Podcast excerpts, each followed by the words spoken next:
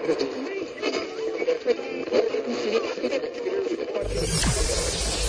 ready for unique, rare, and little known treasures from the golden age of radio. You're listening to the amazing world of radio with Adam Graham.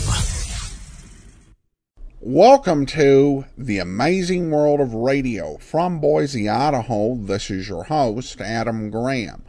If you have a comment, email it to me, box13 at greatdetectives.net. Before we get started today, I have a couple quick announcements. First of all, in honor of Jack Webb's 100th birthday, we're once again offering our Joe Friday Never Said Just the Facts Ma'am t shirt. We have got uh, a regular t shirt, a women's slim fit t shirt, or a pullover hoodie. And you can get that at friday.greatdetectives.net. Also, over at greatdetectives.net, if you want even more Jack Webb, every episode, Monday through Saturday, of the Great Detectives of Old Time Radio stars Jack Webb. Go over to greatdetectives.net to uh, expand your celebration. But now we're continuing our Jack Webb Centennial series. And we're going to be playing a couple of programs uh, that Jack Webb did in 1950.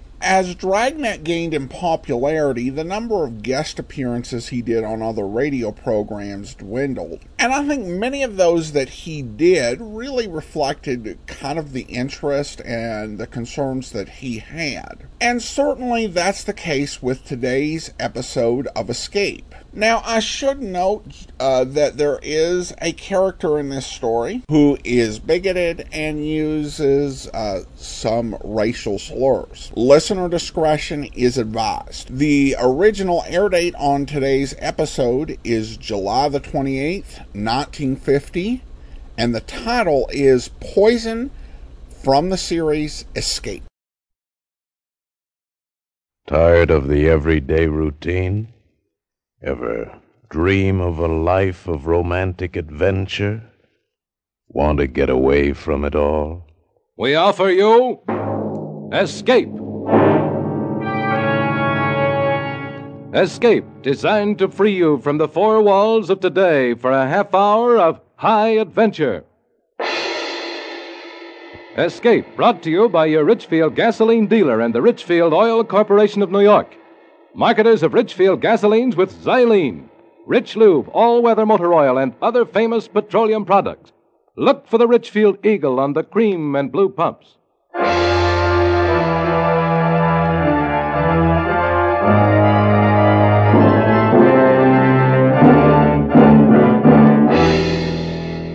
Tonight, we escape to India and the story of a man trapped in his bed by a krait, the most deadly, poisonous snake in the world, as Roald Dahl tells it in his terrifying story, Poison.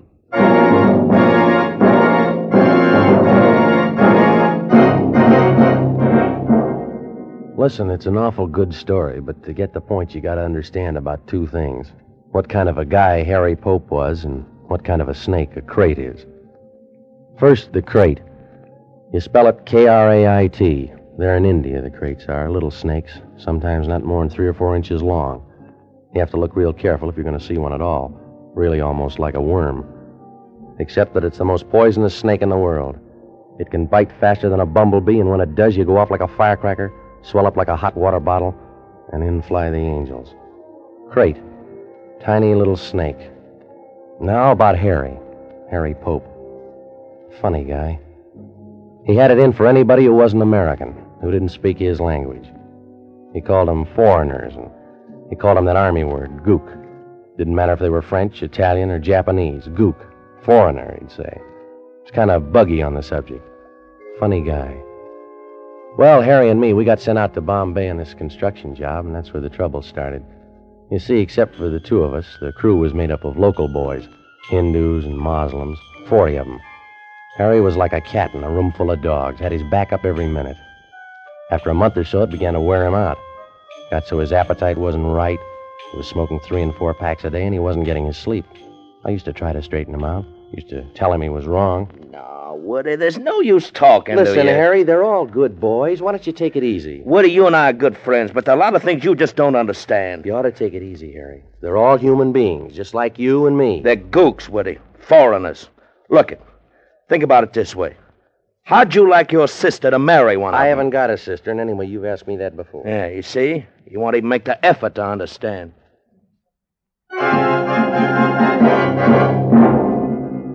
Well, that's how it was with Harry, and you know about the krait.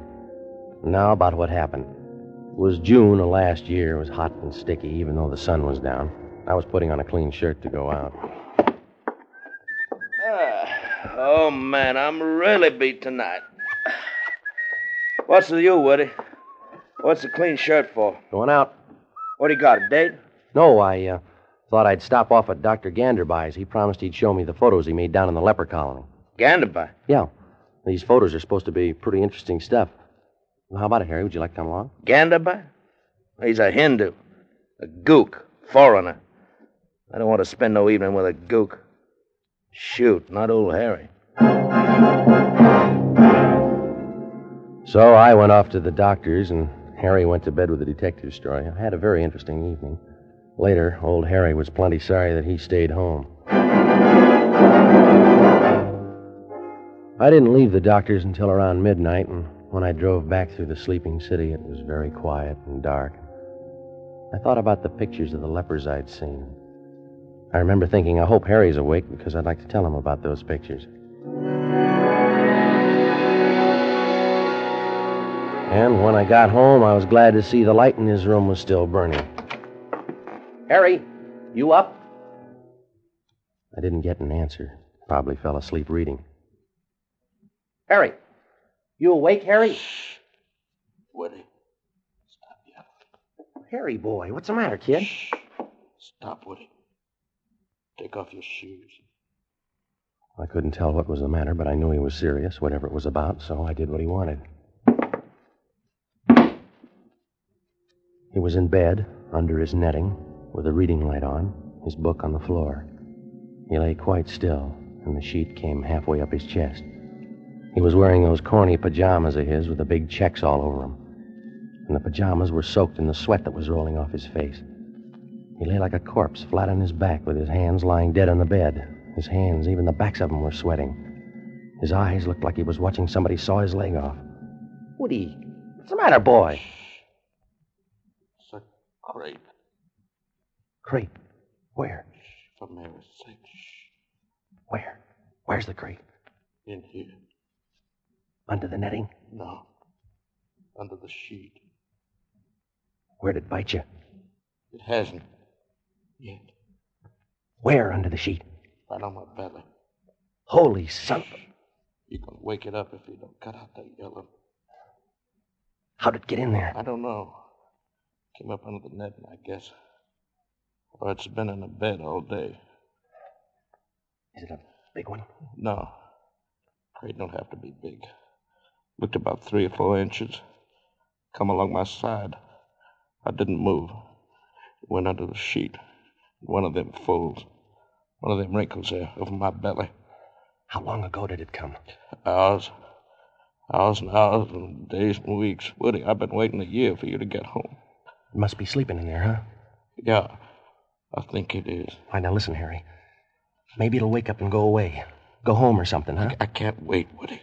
I've been lying here scared I'd move sudden and wake it up. Yeah, you're scared and it'll bite. I've been lying here scared to death I'd cough. All right, don't you worry about a thing, Harry. I know just what to do. Where you going, Woody? Don't leave me. The thing was to be ready to cauterize the bite right away. I'd heard about one method. I went out to the kitchen, and I got a whole fistful of those big kitchen matches, and I took them back to the bedroom, arranged them all with the heads together, held them like you'd hold a torch. What are you going to do? What are the matches for? Now listen, Harry, here's how it goes. These'll cauterize, see? So we count three, flip back the sheet, and you jump out of bed. Now you follow me? You're out of your No, mind. no, listen, Harry. If the krait bites you, I strike the bundle and press it against the spot, and it burns out the poison, see? While the matches Get away from me. You're a bubble-headed maniac. No, Harry, I'm only trying to. Shh.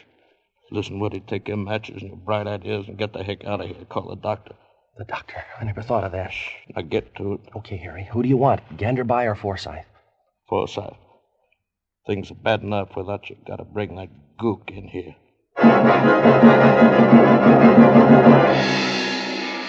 I dug through the telephone book and I found Dr. Matson B. Forsyth's number and I dialed it.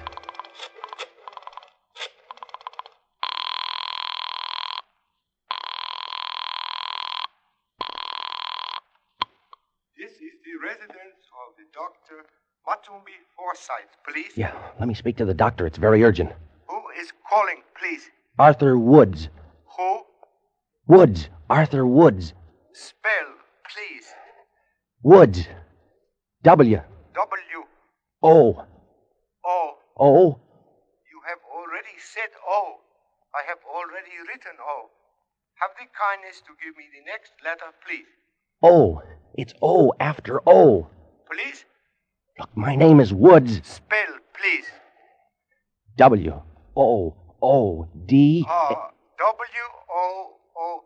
Aha! D. S. Woods. Woods. W O O D S. Mr. Woods. That's right. That's just right. Now, let me speak to the doctor, please. Sorry, doctor not in. Call tomorrow. Across the room, Harry lay very still, sweating, trying to keep every muscle relaxed. His face was beginning to twitch a little. I was scared. If that twitch should spread. I called the doctor's house again. Please, I do not understand. Look, I said if you don't tell me where the doctor is, I'm going to come over there and pull your arms off, and then I'm going to take you by the neck and. The doctor is at the club, please. What club? The country club. Ring six seven three. Harry lay very still, fighting the twitches, trying to keep from jumping out of his skin, while I waited for the bartender at the club to locate Dr. Forsyth. After about five minutes and nothing, I got this. Are you there? Listen, Doctor, you got to get over here right away. This is Arthur Woods, and my partner. He's got a snake in the bed with him. Doctor? Uh, would you mind repeating that, old boy? I said snake. He's got a snake in the bed with him. Snake? Oh, jolly, jolly. I say, who is this? Is this Captain Smythe speaking? Please, Doctor, you got to get over here right away. It's urgent. Smythe, you can't. You don't fool me. Not for an instant, you don't. Oh, please, Doctor. Snake in bed. Listen, is this Dr. Forsyth speaking? I say, of course not. It's Colonel Harcourt. Oh, well, let me speak to the doctor, please. Oh, but you can't, old fellow. Why not? Why, he's jolly well passed out, don't you know? Passed out. Like a mackerel. Snake in the... Ah. Listen, Harry, you gotta forget all this prejudice stuff. Ganderby's your only chance. No. No, he, he's a gook. He went to Oxford, Harry. He's a gook. It's him or the Undertaker. He's a gook. I'm gonna call him, Harry. All right. Go ahead, call it. But he's a gook. I called him. And when I mentioned krait, he was quiet for a good ten seconds, and then he said he'd be right over. And he was within five minutes. He was wearing felt slippers, and he moved silently into the bedroom. He was carrying his black satchel, and when I saw the lamplight glinting softly in his steel rimmed spectacles, saw his wise, gentle eyes, his bald brown head, I thought to myself, why, he looks just like Mahatma Gandhi. He looked silently at Harry and smiled encouragingly. Harry looked at him, looked at me, and looked away. Now, first we must very carefully remove the netting from about the bed. Mr. Pope, I want you to pay no attention to us. You are to concentrate on being very quiet, on letting the little snake sleep. It is a very little snake, and it, it is very tired. You must tell yourself this, and you must believe it is necessary for it to sleep. Yeah. Yeah. Mr. Wood, help me lift the netting very slowly. Yeah. Up and up. Good, good. What are you going to do for me? Think about the little snake. What do you think I'm thinking about? What are you going to do for me? The snake. It is here? It's in one of those folds over his abdomen, Doctor. Now we all know where it is.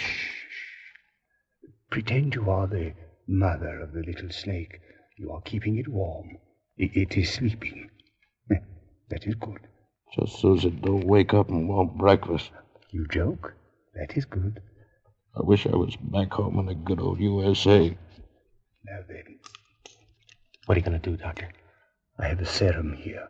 We will inject it into the blood of Mr. Pope. Then, as he puts it, the little snake may breakfast to his heart's content without harm to. without harm to Mamma. His hands were brown and slender and astonishingly deft. He poked the hypodermic into a capsule of thick yellowish stuff, the serum, and then with infinite care he drew the plunger slowly and steadily upward. The glistening chamber filled. He withdrew the needle, laid the hypodermic down, and then with all the gentleness in the world, he began to fold back Harry's sleeve. It was as though he were folding rare old lace.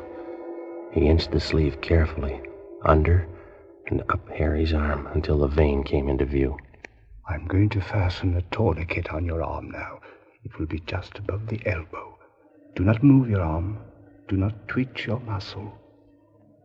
Gently, gently he tightened the rubber tourniquet, and Harry's arm began to flush dark. The vein began to swell, blue and tight. Harry kept his eyes on the ceiling. Now I'm going to insert the needle in the vein. You must not react. By that I mean you must not tense your abdominal muscles. Believe me, Mr. Pope, this will not hurt. Very carefully, he placed the syringe almost flat against the arm, slid the needle in sideways through the skin and into the blue vein, slid it slowly but so firmly that it went in smooth, smooth as a knife going into a cheese. Doc. Shh, shh. You're good, aren't you, Doc? You must believe that. You aren't gonna let me die, are you, Doc? I'm your friend. You must believe that. Are you, Doc? You won't let me die. No, no, I will not let you die. Now, be still and think about that. With all the care in the world as he had pushed the needle into the vein, now he pressed the plunger down, pressed the serum through the needle and into Harry Pope's body. I watched Harry. His eyes were on the wise, gentle face of Dr. Ganderby. His eyes wanted desperately to believe what Ganderby had told him. Now the hypodermic was empty, and slowly it was withdrawn. And then slowly the deft, graceful little hands loosened the rubber tourniquet. And then Ganderby looked up, met Harry's eyes, and smiled. Harry tried to smile back, but the smile jumped and twitched and died. You're taking care of me, huh, Doc? Yes, my son. Now you must be still while the serum is pumped through your body. Be very still and be very assured. I'm your friend. Oh. The serum will save you. You will escape harm. He beckoned to me, and I followed him out of the room and out onto the dark porch. The air was heavy and hot. Ganderby stared out at the blackness, drummed his fingers softly on the railing. Your. your friend is in grave danger. Yeah, but the serum. You gave him the serum. I gave him the serum. It. It isn't any good. It is the finest known to medical science, and it is worthless.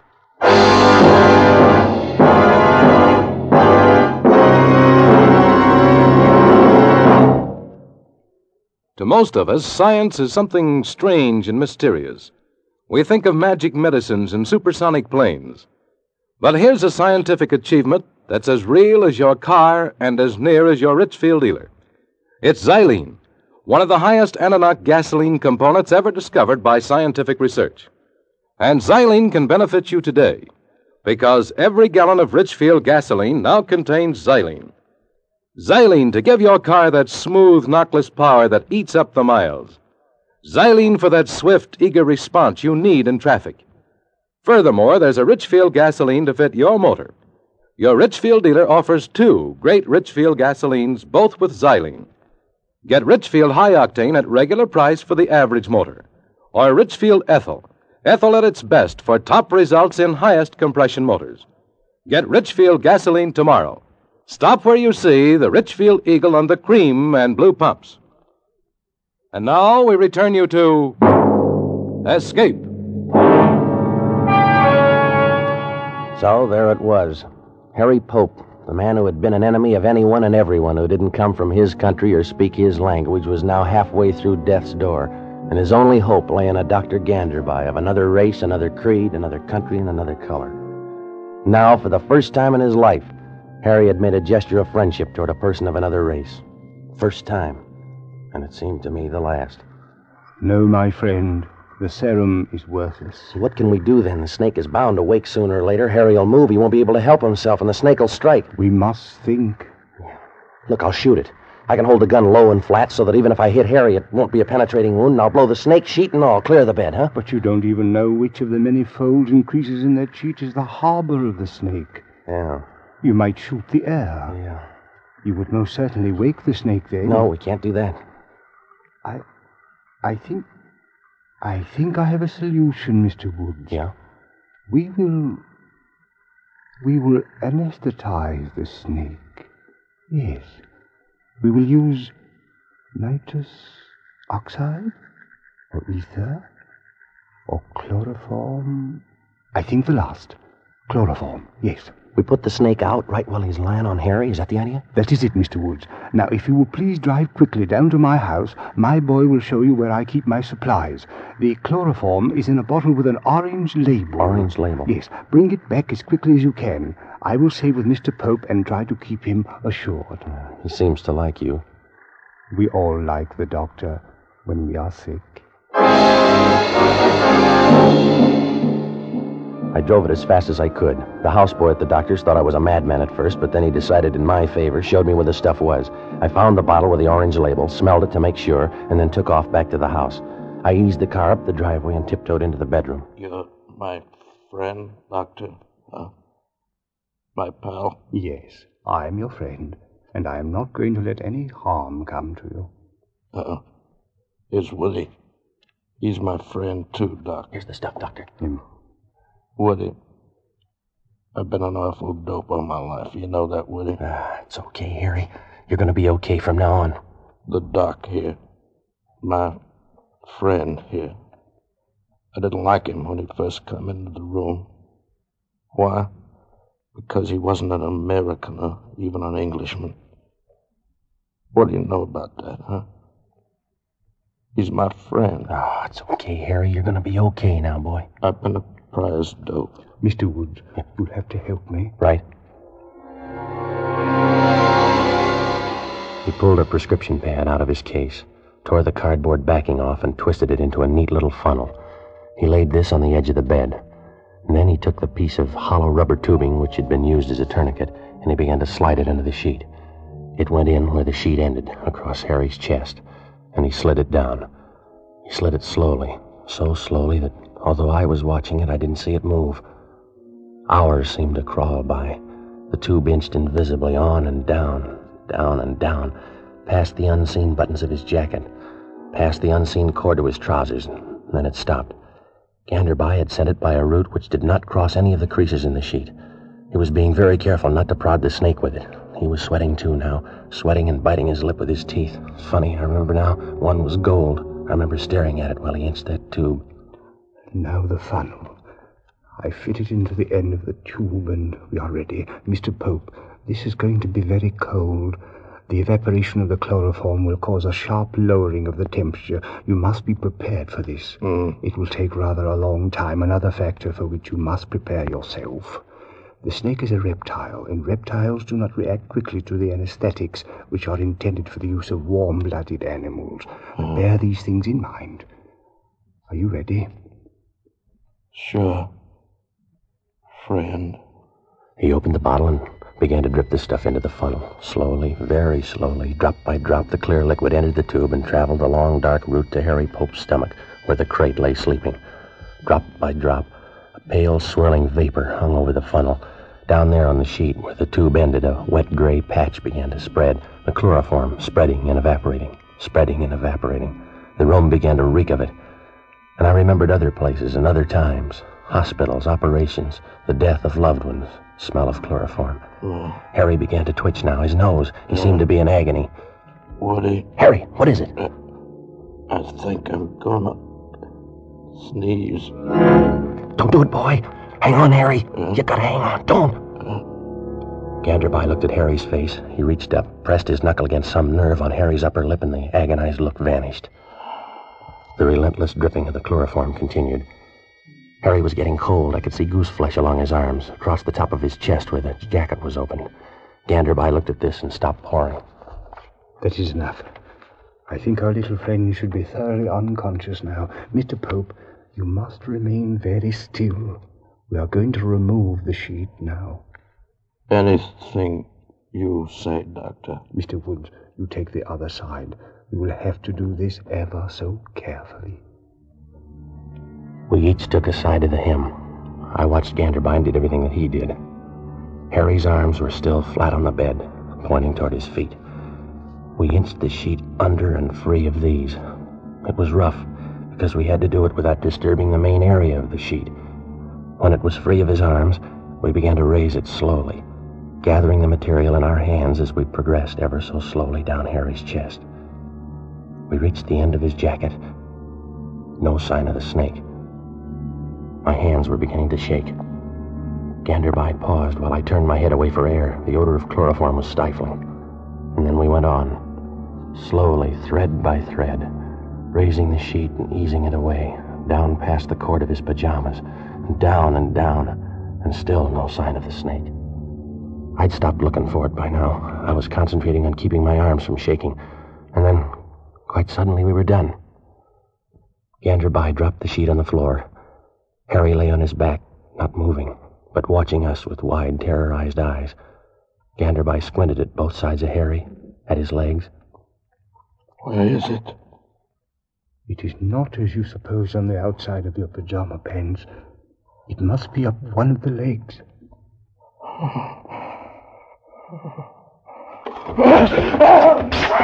Harry, no, you fool! Stop it! I can't hear us! I can't stand it! Stop it! No! Get it! Stop it! Get! Stop it!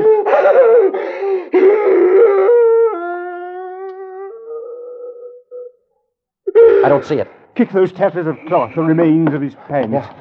No, nothing. The bed. Under the bed. Yeah. Move your feet, Harry. Harry, move your feet. No, there's nothing. Mr. Pope, are you are you quite certain you saw a snake? Sometimes when we are very tired, we find our autosuggestive faculties run a, a bit out of hand. Are you calling me a liar? Why, no, no. I merely say that the autosuggestive Are faculties... you? Are you telling me I'm a liar? Harry. Why, you lousy little quack!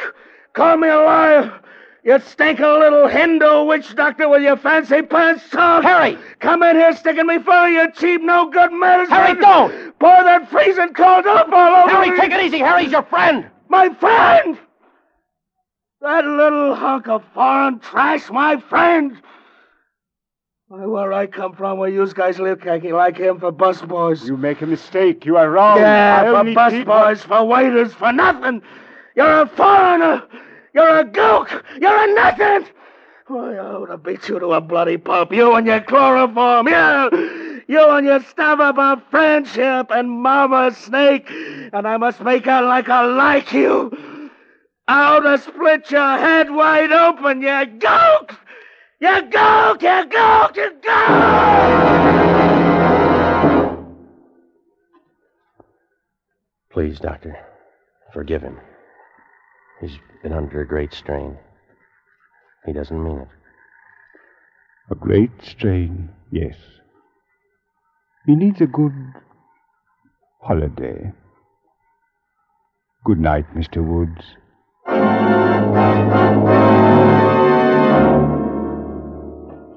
That's all. I couldn't tell this if old Harry was still alive. Poor old Harry. He didn't die in India. He died in Chicago, in the loop. Got run over by a taxi cab. The driver was third generation Irish, a real 100% white American. Maybe that means something, I don't know. Poor old Harry.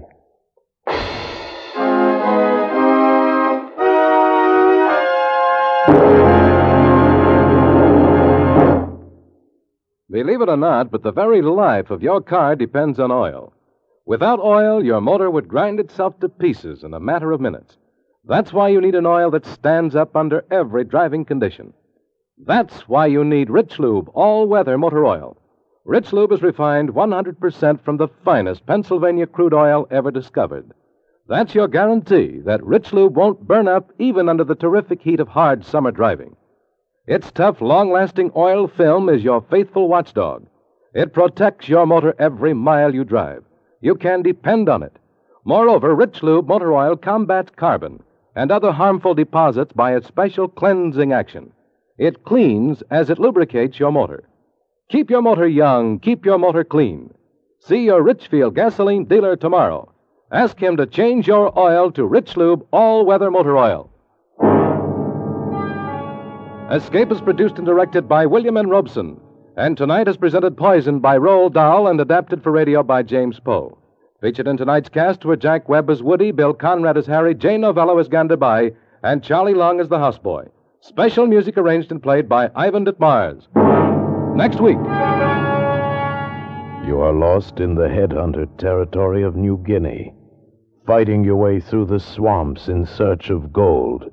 With you is a giant brute of a man and his beautiful wife, who doesn't care which of you is killed or who kills him, and from whose evil treachery there is no escape. Next week at this time, the Richfield Oil Corporation of New York invites you to escape with an exciting story of evil and violence in the deadly swamps of New Guinea, as Jules Archer tells it in Two Came Back. Goodbye then until the same time next week when once again we offer you Escape. Tom Hanlon speaking over CBS, the Columbia Broadcasting System.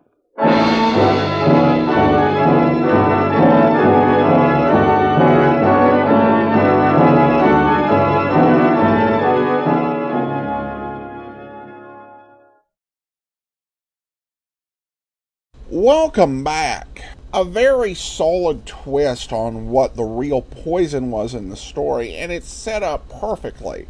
Of course, uh, this was written by Roald Dahl, uh, who is known for uh, probably more than anything else for his children's uh, books.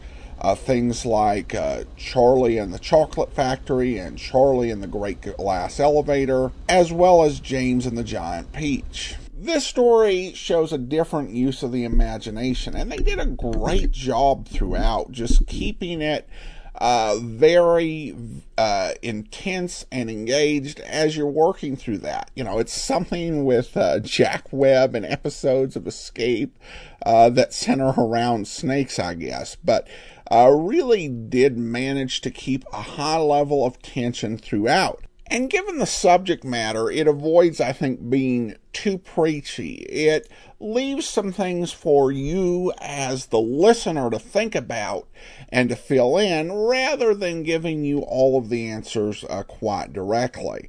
I also really thought this was uh, very well acted. Uh, Jay Novello shows his strength as an actor in playing these two different roles as he plays this sort of tipsy, frivolous British Army officer, and then he plays the doctor as well with just so, some really great skill and empathy. And Conrad, uh, William Conrad does a great job, shows some fantastic range in this story.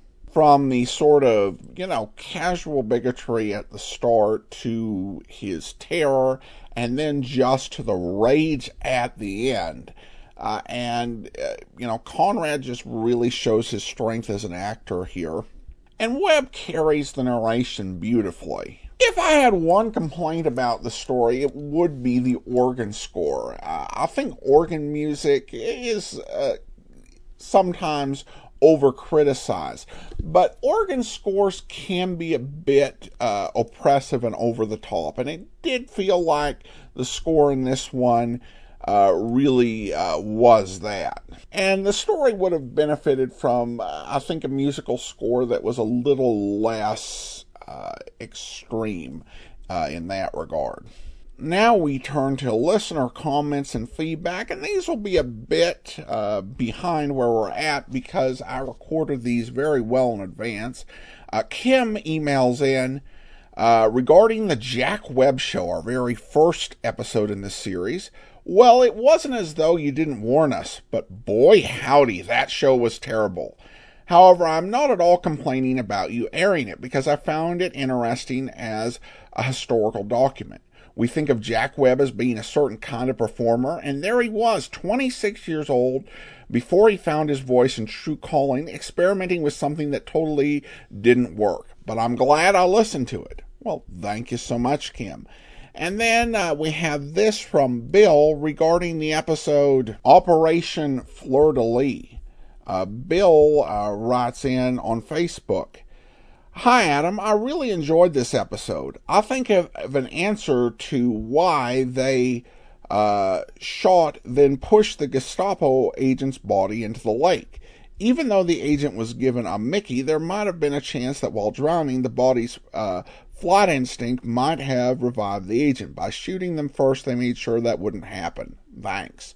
Well, thanks so much, Bill. I, I, I think that explanation uh, makes a lot of sense. Well, that will actually uh, do it for today. Join us back here on Wednesday as we wrap up our Jack Webb Centennial series.